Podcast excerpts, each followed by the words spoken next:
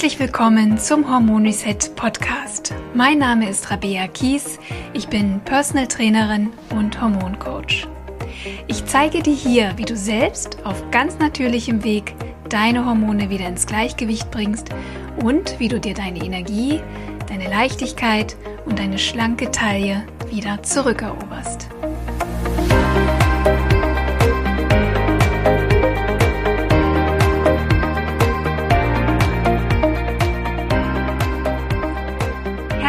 Willkommen zum Hormon Reset Podcast. Ich freue mich, dass du da bist und vor allem freue ich mich, dass ich heute einen ganz wunderbaren Gast habe. Das ist Kira Kaufmann. Hallo, liebe Kira.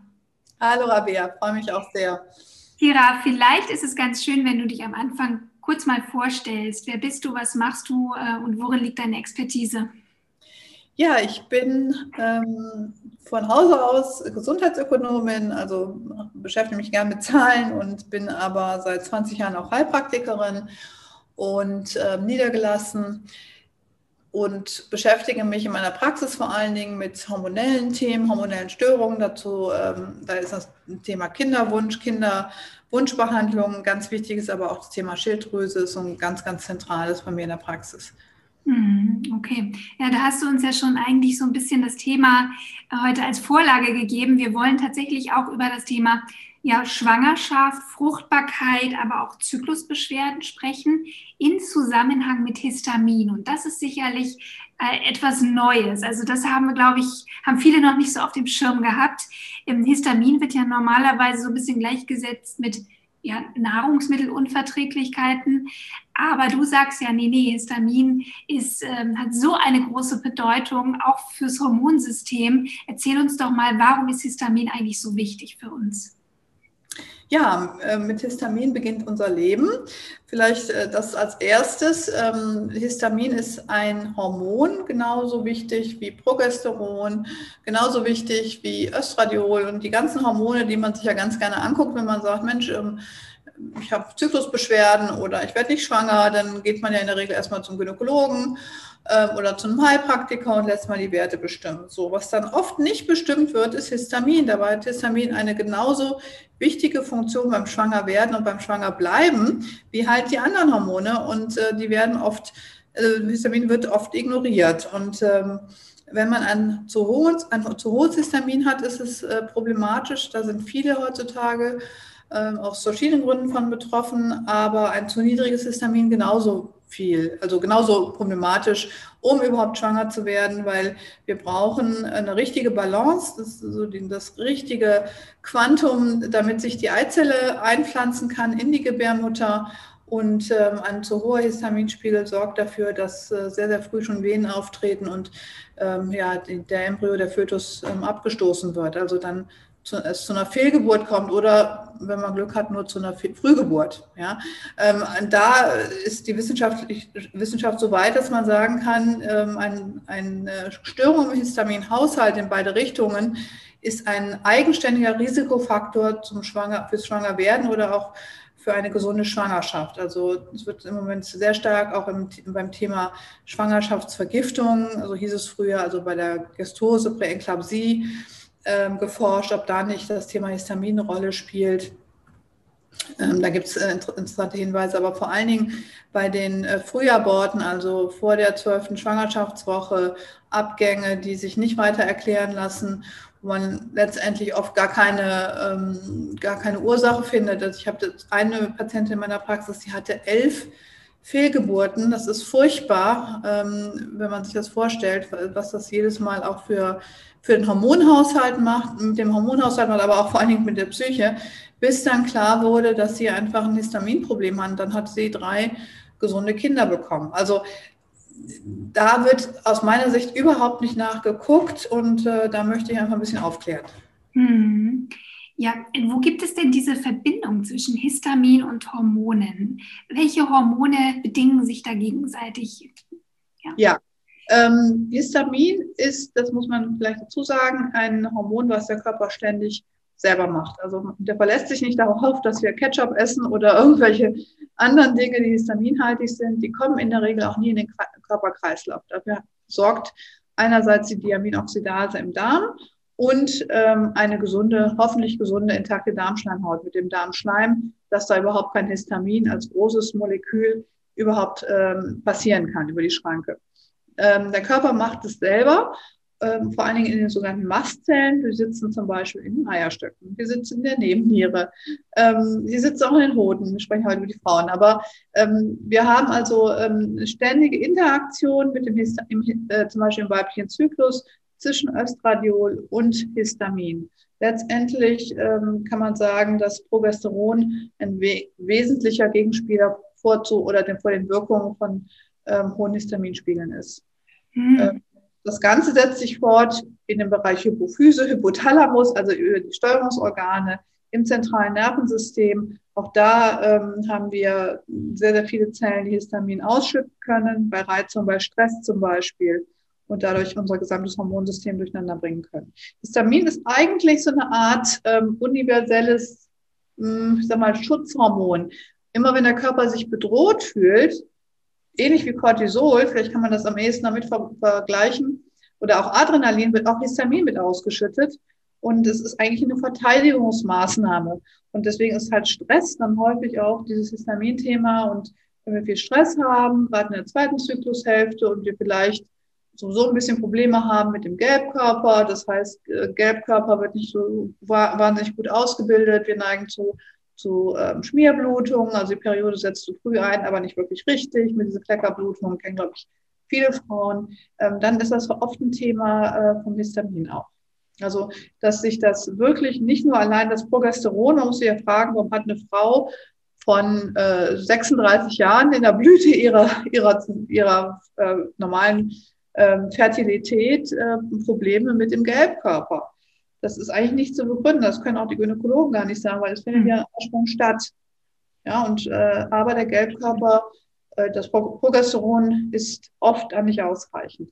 Da können auch Mikronährstoffmängel mit reinspielen, wie das Vitamin B6, das wir brauchen natürlich, um ähm, aus Prägnenolon das Progesteron zu bilden. Ne? Das ist ganz wichtig, Vitamin B6 als ganz entscheidendes, zentrales Vitamin. Wir brauchen aber auch Vitamin B6, unter anderem auch, um das Histamin runterzufahren. Mhm. Wenn es dazu ähm, zu Störungen kommt, das merken viele Frauen dann, dass sie sagen, Mensch, in der zweiten Zyklushälfte vertrage ich überhaupt nichts mit Histamin. Ja, weil ähm, das sind auch meistens die Menschen, die auch keinen intakten Darm haben. Ja, dann geht es nämlich durch diese doch löchrige Darmschleimhaut in den Körper und dann haben wir diese typischen Histaminsymptome. Mhm. Also letztendlich kommen wir schon auch mit Nahrungsmitteln in, in, in Berührung, die dann uns Probleme bereiten, aber da wird Ursache und Wirkung verwechselt. Das heißt, der Rotwein ist nicht das Problem, sondern unser Unvermögen mit dem gesamten Histamin in unserem Körper zurechtzukommen. Mhm. Das heißt also, es gibt eben, du hast, mir, du hast ähm, vorhin schon erwähnt, dass Progesteron im Grunde auch so ein Antihistaminikum ist. Also so ein natürliches, so ein natürlicher Histaminmodulator. Ja, das, äh, das ist tatsächlich ähm, und ähm, wer dann zum Beispiel ähm, bioidentische Hormone nimmt, also empfehle ich auch zum Teil bei schweren Beschwerden, äh, gerade so zwischen 45 und 50, wo das immer rauf und runter geht, sehr hohes Östradiol, im nächsten Monat wieder gar nichts. Äh, wer dann äh, was in der zweiten Zyklushälfte einnimmt, der merkt auch in der Regel sofortige, sofortige Besserung aller Histaminsymptome weil das Progesteron da ähm, auch im zentralen Nervensystem äh, gerade in der Nacht dafür sorgt, dass wir überhaupt unseren Histaminspiegel runterfahren können. Ja, was äh, mhm. hohes Histamin im, äh, gerade in der zweiten Zyklushälfte macht uns, macht uns Schlafstörungen, vor allen Dingen Durchschlafstörungen, macht uns Panik, macht uns Unruhe, innere Unruhe, das sagen ja auch viele Frauen, Aggressionen, die wissen gar nicht, wo kommt das denn, das ganze Gefühlschaos her? Das ist Histamin letztendlich. Ja, was, mhm, und wir dachten immer, das ist aufgrund von PMS und Progesteronmangel. Und jetzt haben wir auch noch das Histamin, was wir uns aber tatsächlich anschauen sollten. Ja, Progesteronmangel ähm, ist natürlich, Progesteron wirkt aber nur ähm, über, über bestimmte Signalwirke auf GABA-Rezeptoren im zentralen Nervensystem. Das erklärt nicht das ganze PMS-Symptomfeld. Ja, GABA ist natürlich auch wichtig. Ganz klar, GABA macht Om und macht uns schön ruhig und entspannt. Ja, aber zum Beispiel das ganze Thema Wassereinlagerungen ja, was viele auch so beklagen, das ist das Histamin. Ja, Histamin führt zu Wassereinlagerung. Wer zum Beispiel einfach mal einen Wespenstich sieht, weiß, es kommt zu Schwellungen, Ödembildung im Gewebe, das ist Histamin. Ja. Also wenn zum Beispiel Frauen sagen, oh, ich nehme zwischen ähm, 15. und 28. Zyklustag drei, äh, drei Liter Wasser zu, sagen ja viele, ne? Die haben ja. schwellt, schwillt überall an und wirklich sie fühlen sich lymphatisch und aufgedunsen. Das ist Histamin. Das ist nicht, ähm, nicht fehlendes Progesteron. Ja, weil das Progesteron immer gern auch als Antidiuretikum äh, genannt wird. Aber du sagst, es ist eigentlich gar nicht das Progesteron, was da wirkt, sondern es ist eher das äh, Histamin, was da. Es, äh, genau, es ist äh, das, ähm, ähm, das Histamin.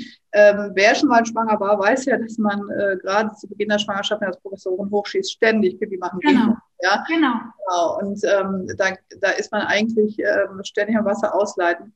Äh, wer aber dann mit dem Histamin zu kämpfen hat, der hat wirklich dieses, auch dieses Problem im Abnehmen, was viele haben. Ne? Also das ist oft äh, ganz viel Wasser, was man auf der Waage hat. Ein Liter ist ein Kilo und ähm, es ist gar nicht unbedingt alles Fett. Hm, ja. Okay, also das heißt, so ein bisschen geht natürlich PMS und, und Histamin, ähm, ähm, Histaminungleichgewicht so ein bisschen einher. Ne? Und gleichzeitig gibt es natürlich auch Frauen, die Probleme haben, nicht prämenstruell, sondern vor und um den Eisprung herum. Was ist denn das?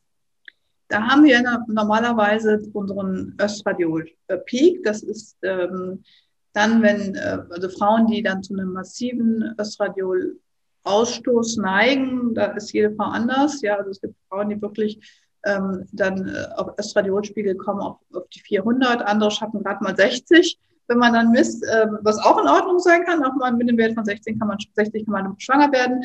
Die Unterschiede zeigen sich dann also auch an, an der ähm, ja, sag ich mal, auf, dem Aufbau der Gebärmutterschleimhaut. Mit dem Östradiol bauen wir unsere Schleimhaut auf, die wir dann wieder abluten. Also wer zum Beispiel sich fragt, hm, habe ich vielleicht ein hohes Östradiol, der muss sich einfach nur die, die Periode mal angucken. Habe ich eine sehr starke Periode, eine lange Periode, dann geht das eigentlich mit einem hohen Östradiol einher. Ähm, und ähm, das ist von Natur natürlich erstmal sinnvoll. Viel Schleimhaut heißt hohe Fruchtbarkeit und das Ei kann sich einplatzen, hat ein gutes Nest.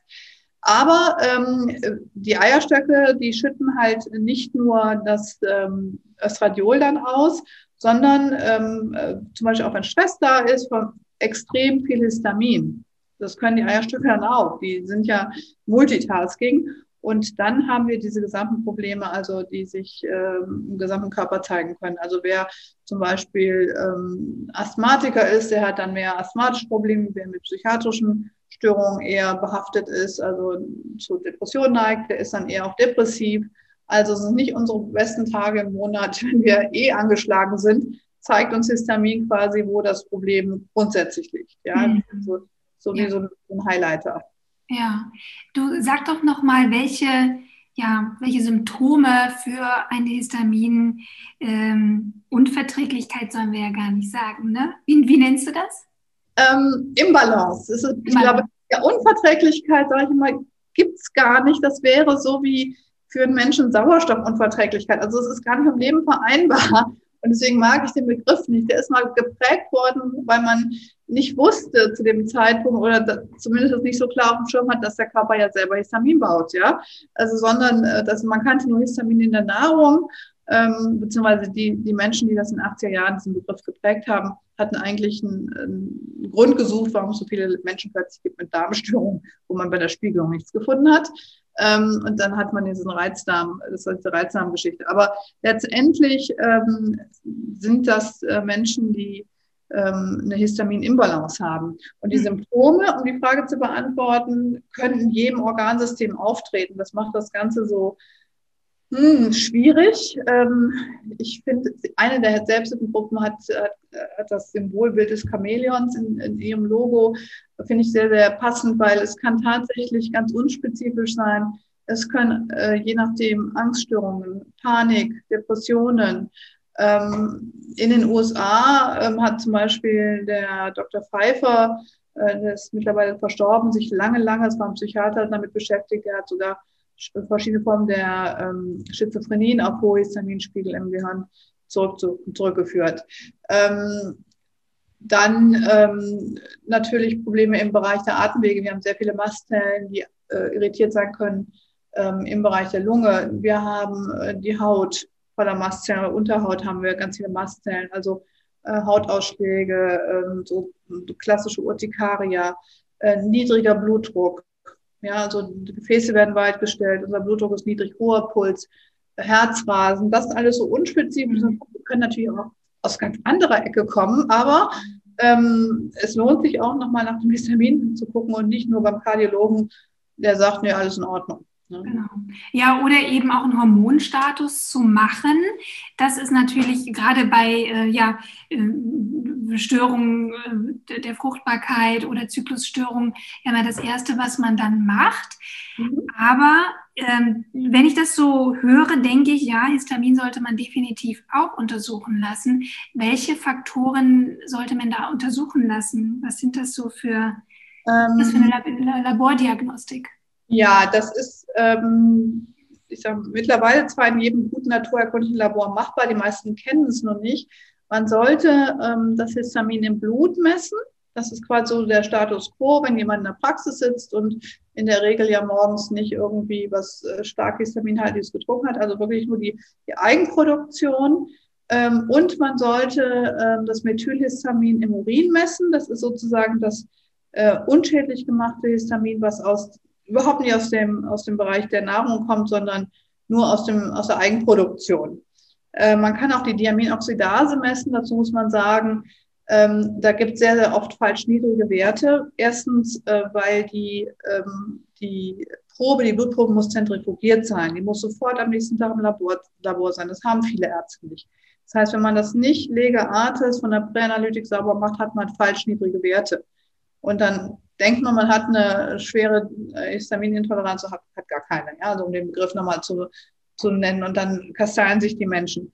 Ähm, es gibt ganz, ganz, ganz selten wirklich, gibt es, aber gibt ganz selten wirklich Menschen, die haben von der Genetik her kaum eine DAO, ja, zum Beispiel, oder auch kaum dieses andere Enzym, die HNMT, ähm, das dann komplett Ausfall ist. Die fallen aber schon als Kind auf. Jeder, der erst im späteren Lebensalter Probleme mit Histamin scheinbar entwickelt, der hat keine genetische Problem, Problemfeld. Also das, mhm. das, ich muss jetzt für den Rest meines Lebens äh, von Süßkartoffeln leben, ist natürlich Quatsch. Führt auch nicht äh, zur Gesundheit, sondern eher zur Krankheit und ähm, bringt nichts für das Histamin, was im Körper zirkuliert. Also da nicht das, das hat nichts damit zu tun. Wir können das, was die Eierstöcke an Histamin ausschütten, überhaupt nicht über die Nahrung beeinflussen glaube, dann, mhm. wenn man das sich vor Augen hält, ist es klar, dass, dass eine massive Ernährungsumstellung dann was bringt, wenn man einen stark entzündeten Darm hat, zum Beispiel auch eine schwere Darmerkrankung wie Morbus Crohn, Colitis,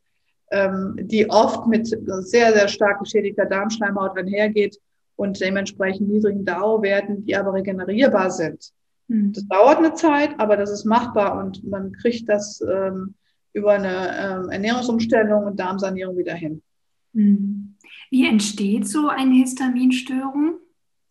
Ähm, einerseits, ähm, wie alle Imbalancen, ist ein großer Faktor unsere Ernährung und damit äh, verbunden Mikronährstoffmängel. Wir brauchen ähm, sehr hohe Mengen an Zink, Methionin, Vitamin B12, Kupfer, ähm, um überhaupt äh, eine Histaminbalance aufrechtzuerhalten. Vitamin B6 äh, ist auch wichtig dafür und ähm, was hatte ich vergessen, Mangan war noch wichtig. Also das ist erstmal schon überhaupt, dass die Enzyme richtig arbeiten. Mhm. Viele haben Manganmangel, die wissen das gar nicht und dann können die kein Histamin abbauen. Oder ein Kupfer. Mangan drin.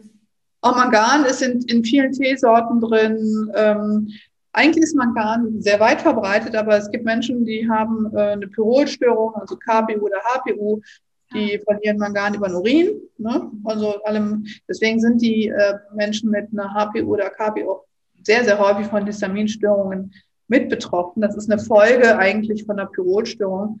Ähm, die verlieren ja auch Zink und B6, also alles, was man letztendlich braucht, um das Histamin äh, schön zu balancieren. Ähm, dann Stress.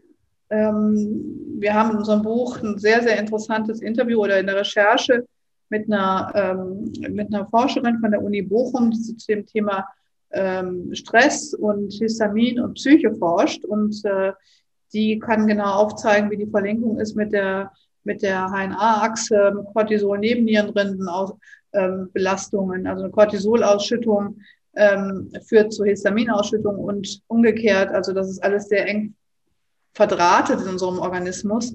Und äh, wir müssen uns auch bei der Untersuchung der Stresshormone immer auch das Histamin mit angucken. Also bei der Neurotransmitterbestimmung beispielsweise, was viele ja machen. Ne? Aber, oder wenn man ein Cortisol-Tagesprofil macht, ähm, machen ja viele schon eine DAEA-Bestimmung, aber das Histamin gehört auch mit dabei. Ja. Ja, das ist vor allem ja auch, was du vorhin schon erwähntest, wichtig im Kinderwunsch, ne? dass ja. man da das auch genau mal untersuchen lässt. Ich weiß gar nicht, ist das denn, ja, das ist sicher, sicher nicht ganz so bekannt schon äh, bei den Ärzten, diese ganze äh, Untersuchung? Quasi gar nicht. Also ich bei der ganzen Recherche, ähm, auch äh, für unser Kinderwunschbuch äh, vor zwei Jahren, bin ich auf einen Arzt gestoßen, der davon schon was gehört hat, ein Gynäkologe. Mhm. Ähm, und ich kenne sehr viele Gynäkologen, also ähm, auch Hebammen, die kennen das Thema nicht. Mhm. Ja. Äh, leider ähm, auch in anderen Bereichen, ähm, in der Kardiologie zum Beispiel, in der ähm, in der ähm, ja, Lungenheilkunde und so weiter. Da, da spielt Histamin nur über, ich sage, die Gabe von Cortison eine Rolle. Ja, und das ist äh, traurig, äh, weil die Patienten letztendlich äh, viel mehr brauchen als nur einfach eine Cortisongabe. Ja. Was, was rätst du denn dann jetzt Paaren mit Kinderwunsch? Wo, wo können die hingehen? Wo, also wichtig ist ja erstmal, dass sie überhaupt um das Thema wissen, dass sie darum wissen, welche Werte da auch eine Rolle spielen. Die hast du jetzt genannt. Die stehen auch in deinem Buch. Darüber haben wir noch gar nicht gesprochen. Kira hat ein tolles Buch geschrieben, genau zu diesem Thema. Das heißt, der Histaminirrtum weg von Radikaldiäten und Verbotslisten, die Formel für ein gesundes Leben mit Histamin.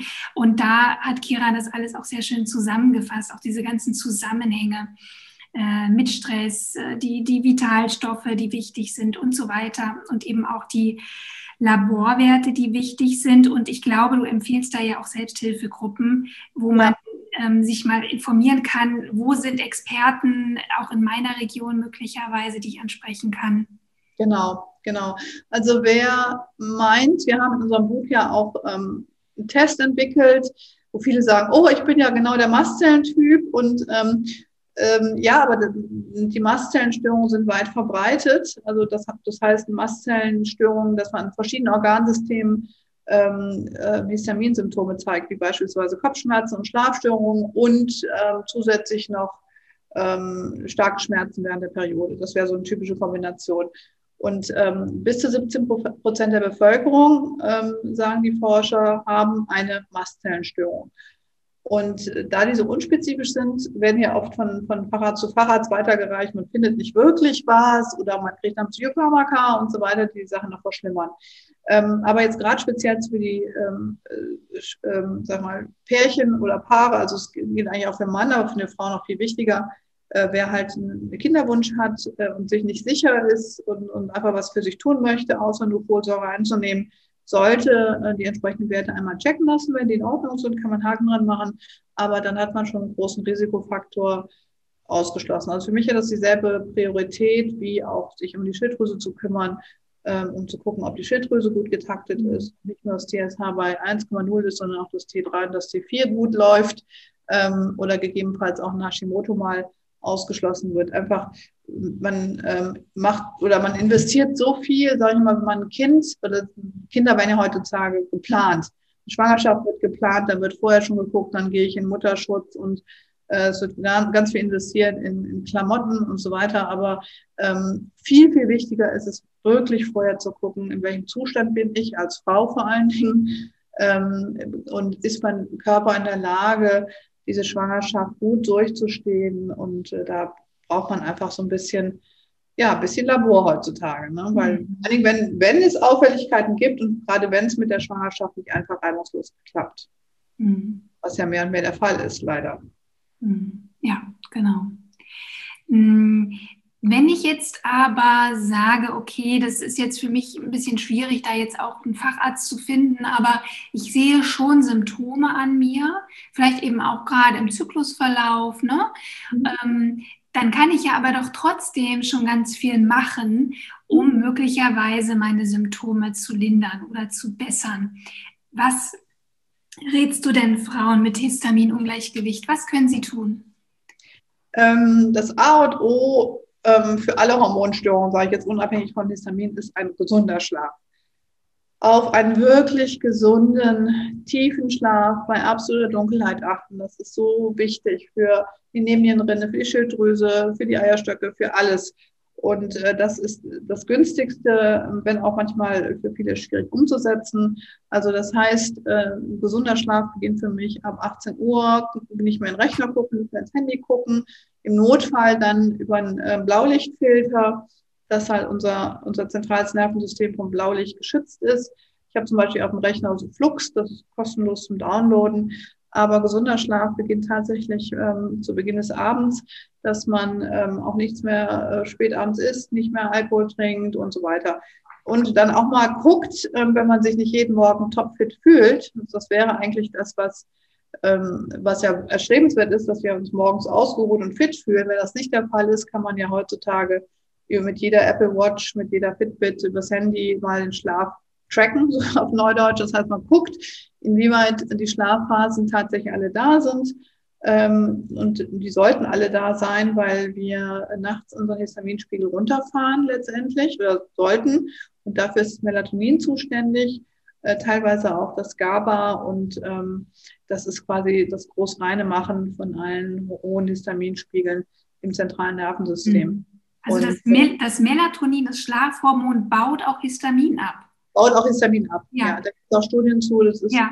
so wichtig. Und das Melatonin bilden ja viele gar nicht mehr ab 40. Ja, das ist also, man kann ja Melatonin messen und auch viele sagen, oh, ich schlafe eigentlich gar nicht so schlecht. Ich messe kein, kein nachweisbares Melatonin bei den Patienten im Speichel.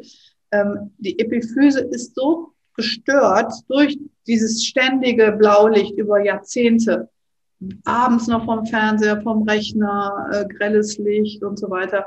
Ähm, da empfehle ich immer auch die Literatur von Dr. Alexander Wunsch, ein ähm, Lichtbiologe und Arzt, den wir auch fürs Buch interviewt haben und äh, der da ganz viel zu sagen kann zum Thema Histamin, Melatonin, ähm, tolle YouTube-Videos und so weiter. Also da gibt es einfach so viel Wissenschaft und da kann man, ähm, weil das 20. Nahrungsergänzungsmittel bringt nichts, wenn der Schlaf nicht, nicht ja. funktioniert. Ja. Da wollte ich noch mal fragen, ähm, ist es denn eigentlich relevant, wann ich ins Bett gehe? Also ist dieses ja. frühe ins Bett gehen auch wichtig? Gegen 10 Uhr. Wir sind getaktet. Wir sind wirklich, wir haben eine, eine innere Uhr. Ähm, wir haben einen, einen kleinen Mann im Hirn, sage ich immer, der, ähm, der Nucleus äh, suprachiasmaticus, der auf Lichtreflexe äh, reagiert und wir haben eine, eine, innere Uhr, die ist im Hypothalamus, die uns quasi, deswegen geht es uns bei Jetlag und so weiter auch so schlecht, ja, meistens zumindest, ähm, die, die ungern verschoben werden möchte. Und äh, alle unsere, ähm, also alle unsere Organe sind getaktet, vor allem unsere Hormonorgane. Auch der Magen, der Darm, die arbeiten halt nicht alle rund um die Uhr, sondern haben ihre Kernzeiten, sage ich jetzt mal.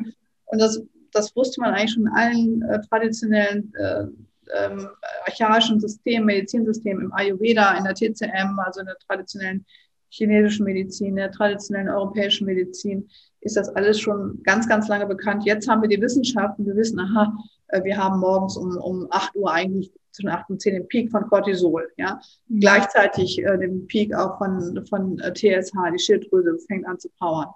Und, ähm, so, und das eine löst das andere ab. Das ist so wie ein Uhrwerk. Und wenn da irgendwie ein Rädchen nicht stimmt, zum Beispiel jetzt nachts die Epiphyse, die gar nicht mehr arbeitet, zum Beispiel weil, weil sie voller Fluorid ist, ja, das wäre zum Beispiel ein Sonderthema aus Zahnpasta, ähm, oder jahrelang halt ähm, abgeschaltet wurde durch viel Licht oder Schichtdienst oder ähm, äh, Langstreckenflüge ständig, ne, das ist natürlich manchmal auch berufsbedingt, dann ähm, brauchen wir uns nicht wundern, dass wir hormonelle Störungen bekommen. Hm. Und du hast ja auch gesagt, dass zwischen 22 und 2 Uhr Melatonin, äh, also am meisten Melatonin ausgeschüttet wird. Also wieder unser starkes Antihistaminikum. Und wenn ich dann jetzt um 0 Uhr ins Bett gehe oder um 1 Uhr, dann habe ich ja automatisch schon weniger Melatonin ja. gebildet, ne? Richtig. Und dann kann man davon ausgehen, dass man vielleicht überhaupt nur ein Drittel schafft, wenn überhaupt. Bei optimalen Bedingungen und nur unter 40. Ab 40 ist das eigentlich schon gar nicht mehr mhm. realisierbar. Mhm. Und dann ist es tatsächlich so, dass man ähm, Melatonin auch dann einnehmen sollte. Weil wir wissen einfach auch die, der Schutz. Melatonin äh, brauchen die Eierstöcke auch zum überhaupt zur Follikelreifung. Also viele Frauen haben das Problem, dass überhaupt dieses Follikel, also das letztendlich springende Ei ausreichend groß ist. Das schafft die zwei Zentimeter noch nicht mal. Und äh, da ist Melatonin auch mit federführend. Also Melatonin ist nicht nur im Hirn. Hm, sondern, kann ja auch zu verfrühten Wechseljahren beispielsweise genau. führen, ne? wenn, wenn unser unser, äh, ja, unsere, unsere Eizellen eben nicht mehr lange genug Progesteron auch zur Verfügung stellen. Ja. Ganz genau. Ja. Da braucht man einen guten Schlaf oder im Notfall, wenn alles nicht funktioniert, ähm, dann auch tatsächlich äh, plädiere ich für eine Gabe von Melatonin, äh, weil wir einfach als Frau heute doch so eine lange Lebenserwartung haben. Und es mhm. kann nicht sein, dass man 40 Jahre mit schlechten Melatoninspiegeln durchs Leben rennt, weil die Risikofaktoren damit ansteigende Herzinfarkt, Brustkrebs und so weiter und das merkt man ja manchmal gar nicht. Ne? Man schläft ja. dann super durch und denkt so, ich habe eigentlich einen guten Schlaf. Das ist aber noch nicht eine wirkliche Aussage darüber, wie, ja, wie, wie qualitativ war mein Schlaf, wie viele Tiefschlafphasen hatte ich. Ja. Deswegen äh, empfiehlst du, glaube ich, auch durchaus, das mal zu tracken. Ne? Es gibt ja heute schon Apps, ähm, die auch ja. tracken können, habe ich, wie schlafe ich, ne? Also, wie viel Tiefschlaf? Ich habe einen Puma-Ring, der ist ganz klasse. Ja. Äh, natürlich so ein, so ein Luxusteil, ne? aber den habe ich jetzt einfach für mich mal, ähm, äh, weil ich da so verschiedene Studien an mir gemacht habe. Ich habe dir nochmal meine Schwester von Ihnen.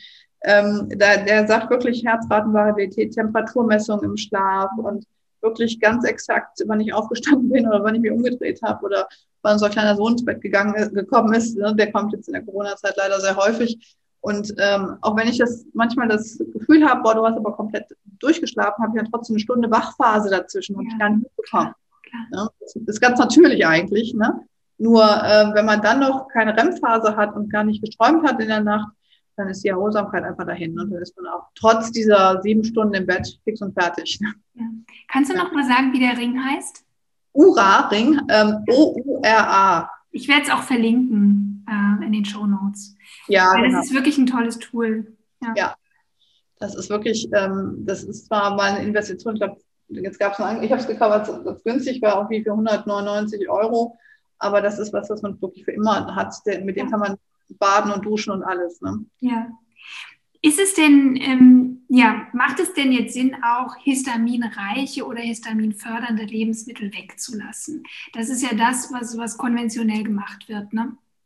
Also es macht Sinn, alles, was stark verarbeitet ist, wegzulassen, weil alles, was stark verarbeitet ist, hat auch bestimmte E-Stoffe, also Konservierungsstoffe, Farbstoffe, Geschmacksstoffe und die ähm, können Histamin aus den Zellen herauskitzeln. So, und ähm, das ist halt quasi, da ist gar nichts drin. Das kann zum Beispiel in der Süßkartoffel sein, die gefärbt ist und, und irgendwie abgepackt ist. Die kann halt einen Farbstoff haben, der dann zu Histamin führt. Äh, ich sag mal, äh, Süßkartoffel gilt als gemeinhin sehr histaminarm. Ähm, und ähm, dadurch halt auch zu Reaktionen führen. Also alles, ich empfehle immer grundsätzlich frisch, ähm, unverpackt möglichst und ähm, selbst hergestellt ähm, ohne irgendwelche Fastfood-Anteile, äh, Fastfood-Soße und so weiter, dann hat man eigentlich mit Histamin kein Problem. Mhm. Also dafür ist jeder Darm gemacht und äh, das kennt er seit, seit äh, Millionen von Jahren, ja, also hunderttausende von Jahren kennt, kennt ein, ein menschlicher Darm ähm, diese Histamine aus der ganz normalen Umgebung ähm, und hat damit kein Problem. Und von daher, ähm, ja, ähm, ist das eigentlich alles menschengemacht. Was es sei denn, der Darm hat gerade ein Problem. Ne? Ja, der Darm, also auch ja. das ist ja meistens menschengemacht. Also ähm, die ganzen kranken Därme sind ja ein Resultat aus äh, Antibiose, andere Medikamente, mhm. viel Stress, ähm, viel Alkohol, viel Süßgetränke, zuckerhaltige Getränke. Die machen natürlich Entzündung im Darm und infolgedessen kommen diese ganzen Unverträglichkeiten die ja äh, in der Regel multiple sind und nicht nur sich auf Histamin beziehen. Mhm. Ähm, das Problem ist einfach nur, wenn man dann Histamin oder Dao misst, oder und der misst auch noch falsch, weil er keine Zentrifuge in der Praxis hat, haben die wenigen, wenigsten Allgemeinmediziner, dann heißt es, aha, Histamin ist das Problem. Und interessanterweise, das, das ähm, sage ich ja auch immer, den wenigsten geht's ja damit gut, wenn sie die Sachen weglassen. Und ja, das, das ist es ja. Dem geht es ja nicht besser, sondern geht es schlechter, unabhängig davon, dass sie weniger Genuss haben, sondern denen geht es ja trotzdem nicht gut und die haben immer noch die Darmbeschwerden. Und da ähm, haben die bislang keine Antwort drauf bekommen. So mhm. ich, nehme ich ja nur noch von Süßkartoffeln und, ja. und Kiwi. Ne? Ja. Genau. Mhm. Also ursächlich das Thema angehen. Ähm, kannst du es vielleicht nochmal einfach für uns zusammenfassen? Was sind die Hauptfaktoren, um die wir uns kümmern müssen, wenn wir unser Histaminproblem lösen wollen? Also äh, der Darm ist das A und O, weil der Darm natürlich ähm, ein riesiges Reservoir an Mastzellen selber hat. Mhm. Also muss man sich vorstellen, ein, eine, eine Gesamtfläche so groß wie ein Tennisplatz voller Mastzellen, der kann natürlich sehr, sehr viel Histamin ausschütten, wenn man ihn ärgert.